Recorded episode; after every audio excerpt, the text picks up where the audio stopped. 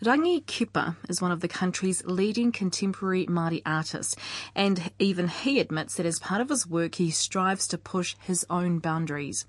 Many have taken their lead from Rangi, evident in the resin tiki he created some 12 years ago. In a sense, Rangi Kipa has taken what is deemed as cultural art and given it a contemporary twist – evident in the Radiare white wharenui built for the exhibition Star Power for the Denver Museum of Contemporary Art in 2007. A tāmoko practitioner, Rangi is at the forefront of Māori arts and has works exhibited around the world.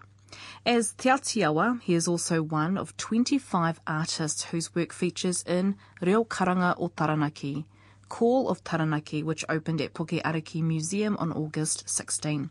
Not only that, but Rangi is gearing up for his residency at the University of Hawaii, which begins in early September. He begins here with his pepeha. No taranaki au uh, i tipu ake au ki te taho te awa o Waiona. Uh, nō reira ko te ati awa te iwi, uh, puke tapu, tāwhiri kura, uh, oku hapu, uh, koira, o, me, me taranaki iwi hoki. Um, Tō te anō i, i he heuri tēnei uh, no te maunga titohea a maunga taranaki, e mihi atu nei, tēnā koutou. Aye, aye, kia ora, kia ora rangi. Uh, your art, of course, features in the exhibition. Can you tell me more about your, your, your pieces? I've got a series of uh, of weapon weapons, you know, customary inspired weapons uh, made um, out of uh, whale whalebone. I think I have one, yeah, five, five in total. A tukipo tangata um, with a beautiful jade jade piece. Um, tukipo tangata a patiti with a an old um, tomahawk blade head or axe head from uh, you know, the colonial times with a whalebone handle. Um, two wahaika and one kotiate. And I've got a very large um, Corian uh, piece, uh, a large porata that I uh, made from my New York um, solo show series made out of corian. It's a large um, magenta pink. Its its title is Flora, um, and it's got a my interpretation of a whole number of different types of organic designs that um, that I suppose I've developed over my practice of the last ten years of moving into more contemporary media and I suppose pushing some of my own uh, design lexicon, I suppose. Do you mentioned the material corian. It's called corian. Uh, it's a C O R I A N. It's a most people. Well, people who have built a house, mm. um, you know, recently may have come across it because it's been around for probably 30 years. Uh, it's a composite media.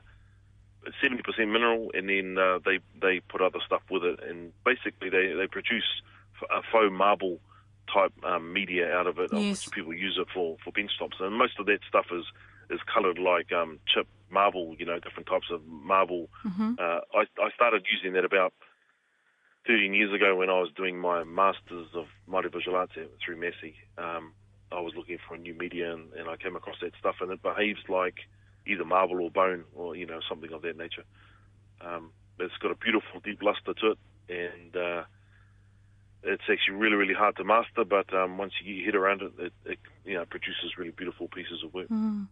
When you come across material, um, Rangi, do you pick it up with, with your hands and think, I can make something from this? Like, do you come across, across that um, in, in I'm, I'm always looking for new stuff. Right. I'm, you know, uh, it's quite actually, um, you know, most of the new media that comes uh, comes on board today is is actually becoming more technically um, difficult. So, like you know, there there actually isn't that much new stuff to discover. Uh, mm-hmm. What the new boundaries really are now are, are technical boundaries about the the processes. You know, using CNC, using 3D printing, um, using uh, you know CAD programming, all that sort of stuff. Uh, that's where the real technical challenge lies, I think, for a lot of us today. Mm. Not so much in the actual physical media, because you know there's only so much stuff uh, gets created for for either the building industry or whatever, and a lot of it doesn't necessarily have the sort of qualities that you would want for fine artworks. Do you think corian is your signature or, or favourite material that you work with? Uh, it's one of them. Um, and I'm surprised that uh, you know I know that other people have tried to follow me along that line, but but uh, it's actually really hard to master. Uh, I've I've got really good um, skills in, in other media that, that I've been able to transfer across. So right. you know my sort of uh, capacity to get you know to get really produce really fine works out of media like whale's teeth, which is really really dense, and you can get a glass like finish on it if if you've got you know good enough skills. I, I managed to pull those um, you know my knowledge base, I suppose, of that across into into Corian.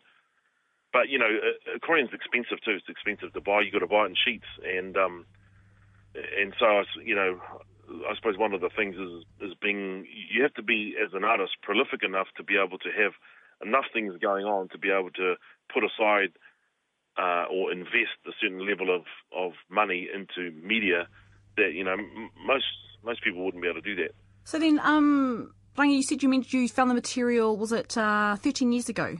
Corian. Is that when you started yeah, making yeah, the? it was about that. About that. Um, was about 13 years ago, and and and um, it was actually a relative that gave me a piece, and it was a stoned, uh, coloured type of um, Corian, and he said, "Oh, you know, you should have a look at this." And uh, he said, uh, "One of the guys is one of the guys is, is trying a piece of it," and, and so I um, it was an offcut from a, a larger sheet from some um, fabrication factory, and uh, and I looked at it. And actually, I didn't, you know, I just looked at it and I thought, oh, it's just a piece of plastic, and so right. you know, I didn't do anything uh, with it. It was only because it was sitting under a bench top of mine, and it fell out one day and it broke. oh, okay. Oh, okay. Broke, uh, against the ground, yeah. It actually didn't fall out. It got got smacked by um, some other activity that I was doing, and and um, I looked I looked at the surface that had been chipped. Uh, because up, you know, everything had been cut. You know, the edges were either um, just nice flat edges, which, you know, you can cut anything with a saw. Uh, it just looked like uh, just a piece of plastic that had been cut with a saw. It wasn't until I, so what I did was I grabbed it and I threw it on the ground, and I took me about three attempts. And then when I saw how it broke, um, you know, the the the edge of the break, I realised that uh, it didn't, you know, plastic doesn't do that. And, ex- and actually, my resin tiki series came out of out of my Corian works. Right. So uh, the first Corian piece that I did, uh, that became part of. Te Papa purchased that, and then uh, Ngahiraka Mason uh, must have been having a discussion with someone from Te Papa about this latest work that I'd done or had produced, and and she asked me then to if I would consider making some uh, for the Hei Tiki show that she curated. Must have been somewhere like 2000, 2001.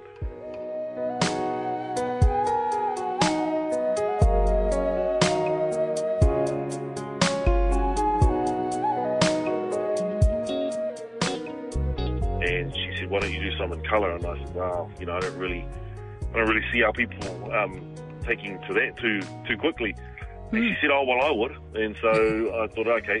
So I produced uh, my first coloured one was uh, bright orange, and that that uh, I, I produced about four pieces for that show. They were a real hit, and um, a Swiss woman purchased that first one for seven hundred bucks. That first, Whoa. that first Corian one. The the Corian's actually really really hard on your hands. It's hard on your gear.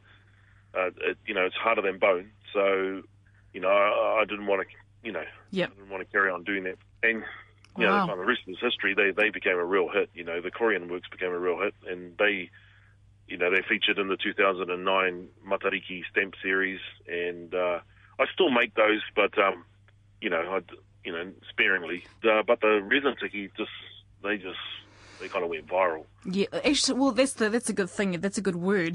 Viral is because now they they seem to be everywhere. Um, Rangi, your your whakaaro on on intellectual property and copyright. Are you Oh, so- flattered so- that everyone else kind of makes the resin tiki that you kind of set a Yeah. trend? Well, you know, um, well, I don't, I don't have a, a monopoly over um, the use of using resin, and so from that basis, um, you know, I don't, I don't have any issue with anyone else using it or making. You know, I think that Yeah. it's part of the process. I mean, part of the reason why I was interested in using Corian because it offered uh, the same quality of depth of color and the same quality of surface. I can get a glass-like surface on Corian that I can the same as what I can get on a whale's tooth, and I love using you know whale's tooth to produce beautiful heirloom quality taonga.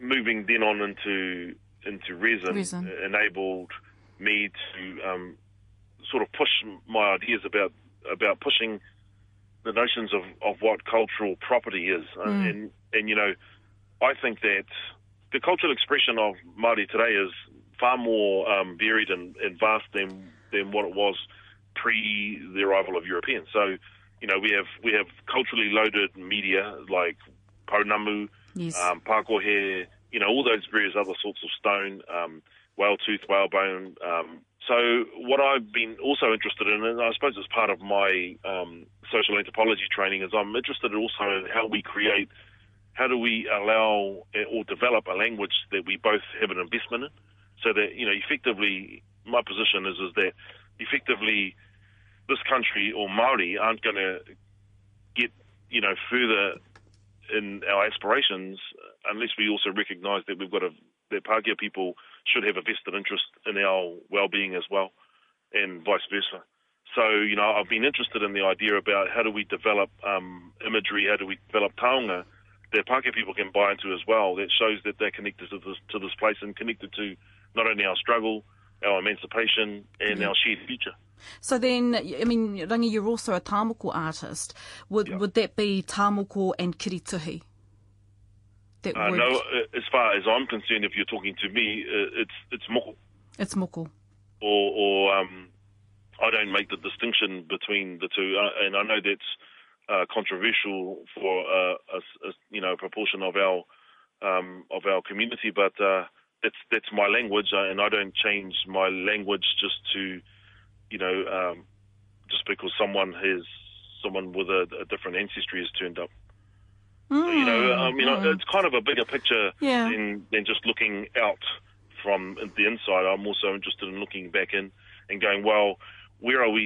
Actually, where are we wanting to go? Because we don't live in a bubble anymore. We're not, you know, we, we we don't live in a vacuum, and we we have a shared investment in each other. And if that's the case, then I'm interested in the in the individual journeys because at the end of the day, people turn up and it's a one-on-one relationship that we develop in the journey of creating a taonga for them, whether it's a, a an adornment work. I mean, I don't change the name of my hei tiki or, or reiputa just because a Pākehā person comes and makes purchases it. Yes. So for me, the, the transaction or the engagement or whatever you want to call it is still the same.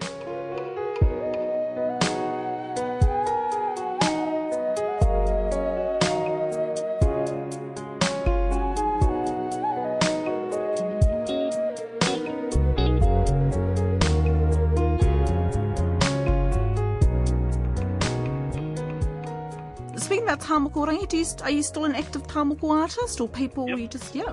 Yes, for sure. Um, Yep. If people can get manage to get hold of me, yeah. I mean, you know, I, I mean, I, in demand. Yeah, well, I, I, I you know, I started uh, carving 30 years ago. Uh, Here in Porirua. Ne. That's right. So uh, I realised then that there was no, I wasn't going to make a, a living just carving, carving. You know, there was no industry basically then. There was no market for the work. Um, Te Māori um, started the, the, that significant change of moving our, you know, the classification of Māori art out of craft into into art, into fine art, and uh, and you know, as part of that, I, I realised too that I had to diversify. So I learned to diversify my skill base um, really, you know, quite quickly. You're heading off to your residency. Yeah. Uh, How did that come about? Well, I applied for a residency probably every two years, um, and I'm, you know, I've I've been lucky enough to. I've, I think I've had probably about five or six now. I mean, the residency is a great opportunity for practicing artists because it enables them to one give back to another community. Uh, so, you know, the residency really is um, provided. Uh, usually, it's an institution of some nature. Um, sometimes they're indigenous ones. Sometimes they're the you know educational institutions like the University of Hawaii, which is the one coming up. And you have an obligation usually to teach or to give a series of lectures or to produce a body of work.